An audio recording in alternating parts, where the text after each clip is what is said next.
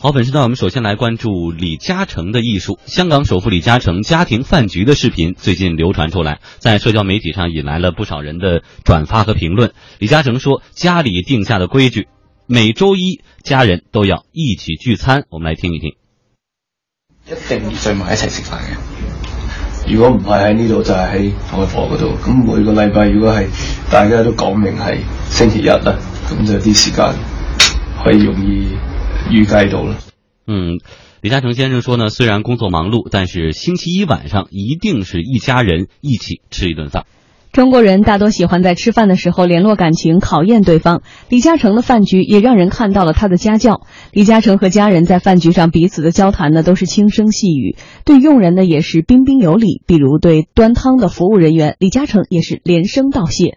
以前呢就教佢做人占百分之九啊九啦，依家有時傾下生意都会有嘅。新闻李嘉诚说，以前百分之九十九的时间是教他们做人的道理，现在经常需要讨论生意，大概三分之一的时间讨论生意，三分之二的时间依然教他们做人的道理。不知道李这个张毅有没有看到这个流传出来的这个家教的饭局？您觉得哪一段是最打动您？呃，看了，因为里面有句话让我印象比较深。他说，呃，李泽楷说说，呃，简单不是苦，简单是幸福。呃，这句话呢，可能让我们老百姓听起来呢，呃，听起来，呃，从一个富人口里面说出来，感觉还是很不一样的。这就是，呃，李先生李超人给他的子女们传递的这样一种价值观。嗯，呃，而且就是我当年那个冯仑有一次跟我们讲过，呃，有一次跟冯仑吃饭，他就模仿了很多那个李嘉诚的那种做派。啊，那种方式就是什么呢？他每一桌啊换着坐啊，他不坐固定的位置。然后说，他说呢是跟李嘉诚先生学的。他第一次见李嘉诚先生的时候呢，呃，当时特别的震惊，完全改变了他跟这个呃大佬们吃饭那样一种感受。他可能设想，哎，去了之后肯定是我给人递名片，人家不给我递名片，然后呃呃拍个合影，然后就散散散去了，然后说说几句冠冕堂皇的话。但是没想到，人家就在电梯口等着他们，等着他们，然后。先给他们每个人发名片，你发完名片之后，每一个人在托盘里面，然后拿一个号码，那个号码就是你吃饭的时候坐哪桌，然后坐哪桌之后呢，哎，李嘉诚是每一桌都坐那么一小会儿，然后呢，让每一桌都能感受到他的那种存在，嗯，这种感觉他就联络一下感情，对，然后任何一个场合的话，他都能够呃显示出这样一种谦卑啊，包括这个企业家团离开那个长江实业大厦的时候，李嘉诚亲自送到楼下。然后甚至要给他们开车门，就这种状态的话，确实让人这个呃以冯仑为代表这些知名的企业家的话，确确实特别特别的感动的。嗯，而且呢，当时演讲的时候，呃，李嘉诚有一个演讲，他说是创造自我，呃，追求无我，就什么呢？每一个人都要创造自我，但是在创造自我的同时，你不要让别人感受到这样一种压力和压迫感。那么李超人的话，他已经是亚洲首富了，但是呢，你跟他在一起的话，你没有感受到、感觉不到这样一种压迫感。啊，反而是一种非常平易、非常平凡的这样一种感觉。你比如像柳传志啊，啊，像我们国内的很多知名企业家，其实他们的身上也有李嘉诚的这样一种做派的这样一种痕迹。你跟他们在一起的话，感觉还非常的亲切。越是这些人，他越懂得尊重平凡的人和尊重那些非常普通的一些人。柳传志曾经跟我讲过一小段子，他有一次开车自己开车，然后呢去加油站那个加油，然后这时候突然后面有个车加塞加过来了。然后呢，就是等于抢了啊！他当时就有点生气，因为他性格其实也是挺暴的啊，年轻的时候。然后呢，他就想下去跟那个年轻的司机理论一下，老太太就把他拉住了，他夫人把他拉住说：“你你得注意自己形象，不要不要出去理论。”哎，这下也提醒他了，就是还你你不管是岁数大还是年轻的时候，都是还是要多一些忍让啊，多一些恭敬。所以这些性格的话，其实对于一些知名的企业家，我觉得都是很相似的。他们都有一个共同的一种特性，就是在尊重别人的同时，也懂得善待自己。嗯，可能真的是格局到了那个程度的时候，他就不需要靠排场、靠压迫别人来增加别人的尊重，或者说来取得别人的这种崇拜。对他就是一种格局，就是一种境界。我还记得一个事儿，当时在二零零三年，当时华润集团的董事长陈新华先生，我去采访他，因为我们知道华润是国内非常知名的一个央企。然后当时陈先生告诉说，他做了华润集团董事长之后，他有一个事儿始终想不通，什么问题呢？他说，我发现啊，在上个世纪六十年代的时候，华润集团的总资产和长江实业和李超人的长江实业几乎是差不多的，但是现在就是二二零零三年的时候。已经长江实业的总资产已经是华润的大概是六到七倍。陈新华董事长说他想不通，因为华润呢是一个有央企啊，是个著名的央企。他说：“你看，我们是有很多专营权的，很多这种垄断权的，为什么我们做不过长江实业呢？后来他想明白了，长江实业人家完全是按照市场的游戏规则去配置资源，这就是央企和长江实业这种巨大这种差距。我们看到，就这种，这就是长江实业它过去这种发展的历程，就是通过市场的方式来实现一种市场化的一种成长。同时呢，李嘉诚本人也是通过这种言传和身教，让他的子嗣们能够继承他的一种衣钵。嗯，其实有一种观点说，这个去饭店下馆子，对饭店服务员什么态度，以后结了婚对老婆就是什么态度哈。所以呢，当时我看到对李嘉诚先生的一段采访，他就去饭店用餐的时候，如果说这个餐这个上的比较慢，他说你对服务员有两种说话说话的方式，第一种呢就是说你都答应我多少次，怎么还不上来？每次都说快好快好了，怎么回事？也可以这样。但是李嘉诚每次用的一个方法就是说，哎，小姑娘，你看你长这么漂亮，你也一定会用最快的速度把我们的菜端给我们的，是这样吗？然后呢，这个服务员也都非常开心，其实也都给他的儿子做了很好的榜样。对，其实岁数越大越没有脾气。我们年轻的时候可能会有很多这种脾气，性格比较急躁，但是岁数越大，你特别是因为柳传志这些这些企业家我都接触过。我发现就在他们身上有一股非常强大的那么一种气场，那种气场呢，让你既能够感受他那种威严，但同时呢，你不觉得他是一种距离感啊？你比如有时候跟他吃饭的时候，他对服务员也是非常非常尊敬的。一顿饭看出一个家庭的教养。李泽钜和李泽楷从小就接受李嘉诚关于诚信做人的教育，要真正做一个好人，做一个正直的人，然后才是做一个成功的人。做正直的人必须不贪图小利，多为别人着想；而做一个成功的人，必须勤奋努力，诚实守信。李嘉诚说：“守信用是我的第二生命。”一个比较极端的例子是，李嘉诚的儿子曾经被悍匪张子强绑架，但是十年之后，警方才知道这件事情。这十年内，李家从来没有向外界谈起过这件事。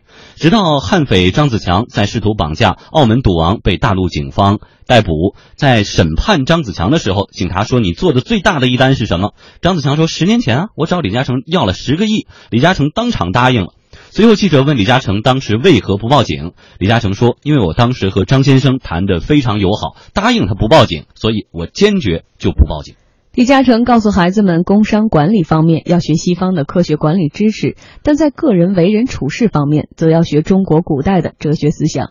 他说：“如果要取得别人的信任，你就必须重承诺，在做出每一个承诺之前，必须经过详细的审查和考虑。一经承诺之后，便要负责到底，即使中途有。困难，也要坚守诺言，贯彻到底。”以前呢，就教佢做人佔百分之九啊九啦。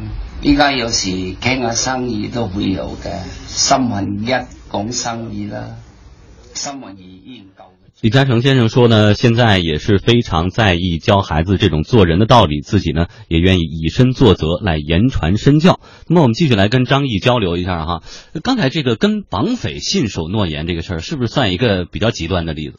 比较极端，确实比较极端。但是从这个故事里面，我们这个到底是应该提倡的呀，是不应该提倡的呢？呃，应该说是李先生他的一种一以贯之的这样一种做事的风格，做人做事这种风格。嗯，我们看，其实很多这种知名企业家，他这种价值观其实很多时候是一成不变的，而不是随时可以改变的啊。就是他说什么做什么，他可能是沿袭一辈子的一个事儿。比如说说到做到，比如说不迟到。那么在柳传志身上就是体现的非常的充分。就这些价值观的话，一点一滴这种小事儿的，包括让利。李嘉诚是一个非常喜欢让利的一个人。有一次，他董事会上他说：“我们公司可以得到按照常规而言，我们拿百分之九的股份是非常非常正当的啊。我们也可以追求百分之十，也可以追求百分之十一啊。最后呢，他拿的可能更低的一个股份。然后呃，当时很多人都不同意啊，说你看你可以追求百分之十一的，你为什么拿这么低啊？包括他的孩子们也不同意，说我们可以拿到更高的股份的。”但李嘉诚告诉他们说：“我们让利一些，我们让一些，其实能够让我们实现更多利益。就他懂什么呢？让别人能够占便宜的生意模式和商业模式才是可持续的。我我曾经写过俞敏洪的传记，俞敏洪告诉我一个故事，他自己有个糖纸理论。就他小时候啊，家里特别穷，然后吃糖吃不起糖，有一块糖的话，小朋友也想吃，最后怎么办呢？他把糖分给小朋友，他自己就干嘛呢？舔那个糖纸。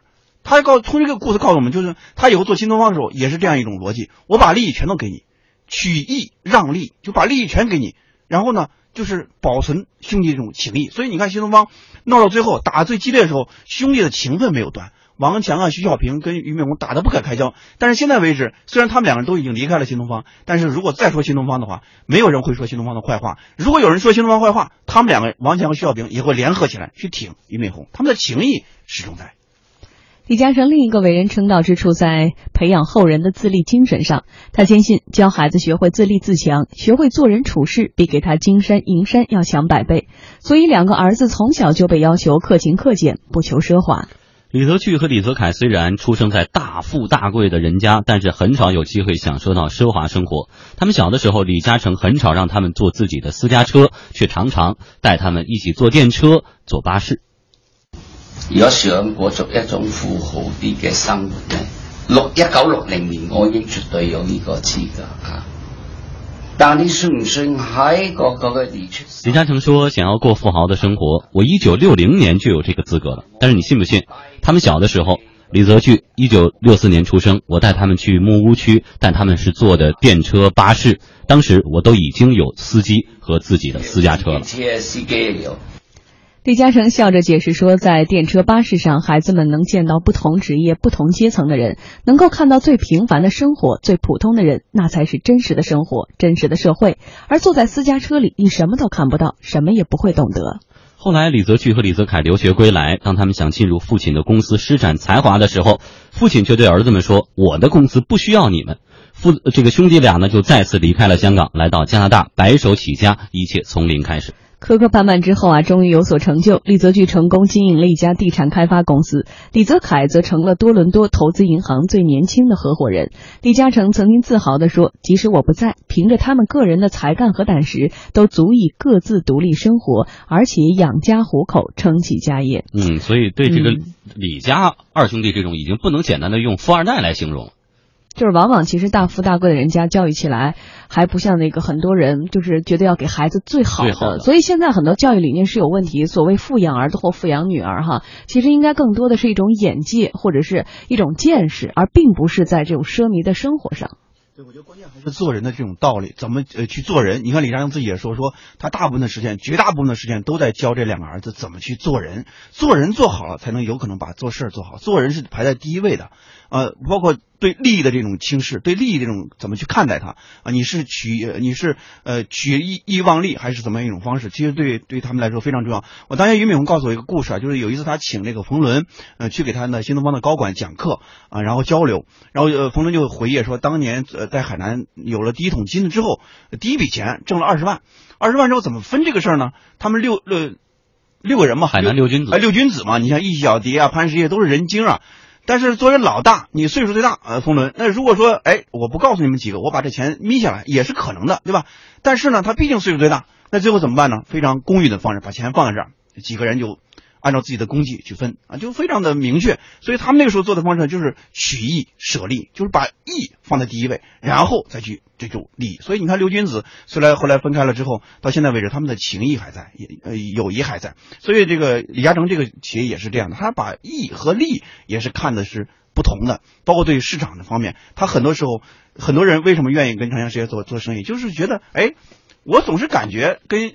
长江实业做生意，我能赚一点，但其实呢，赚的更多的是长江实业。这就是他的价值观，就是用一种让你能够接受的方式跟你去做生意。其实在这里面，真正实现实现一种双赢，就是能够让你感受到你是占便宜的，而不是让你感受到你是吃亏的。如果让对方感受到吃亏的话，那你这个商业模式肯定是不可持续的。你像长江实业做了这么多年，现在已经是资产是上万亿的这种规模，比我们的很多带有垄断权和专营权的国企和央企的规模都要大。它就是靠这种市场的游戏的规则，同时靠这种尊重人和尊重市场的这样一种规则，使它做得越来越大。